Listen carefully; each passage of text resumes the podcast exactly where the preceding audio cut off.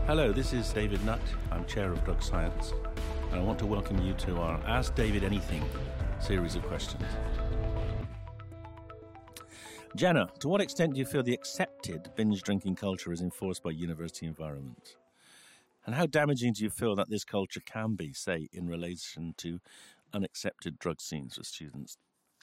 Yeah, I've always been very frightened and, uh, and concerned about binge drinking. Uh, the student binge drinking culture leads to deaths. It leads to people having severe problems with health and accidental damage to themselves, and also, of course, alcohol dependence.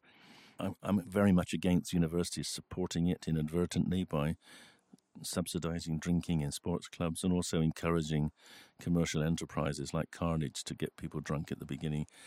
I think universities have a duty of care to their students to try to minimize their the harms that alcohol does, but I think they also have the same role for other drugs.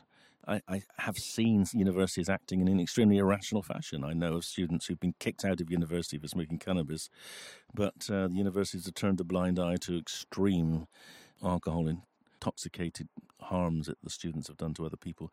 So I think universities need a sensible, balanced policy which puts reducing harms to the user and to, to other students at the very center of what they do.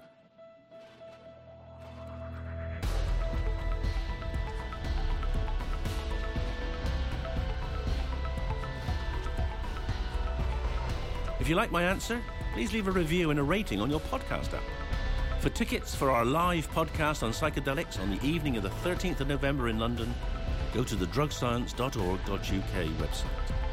You'll also find a lot of very useful information there. And of course, you can tweet me at Prof. David Nutt or hashtag Ask David Anything to get your questions answered.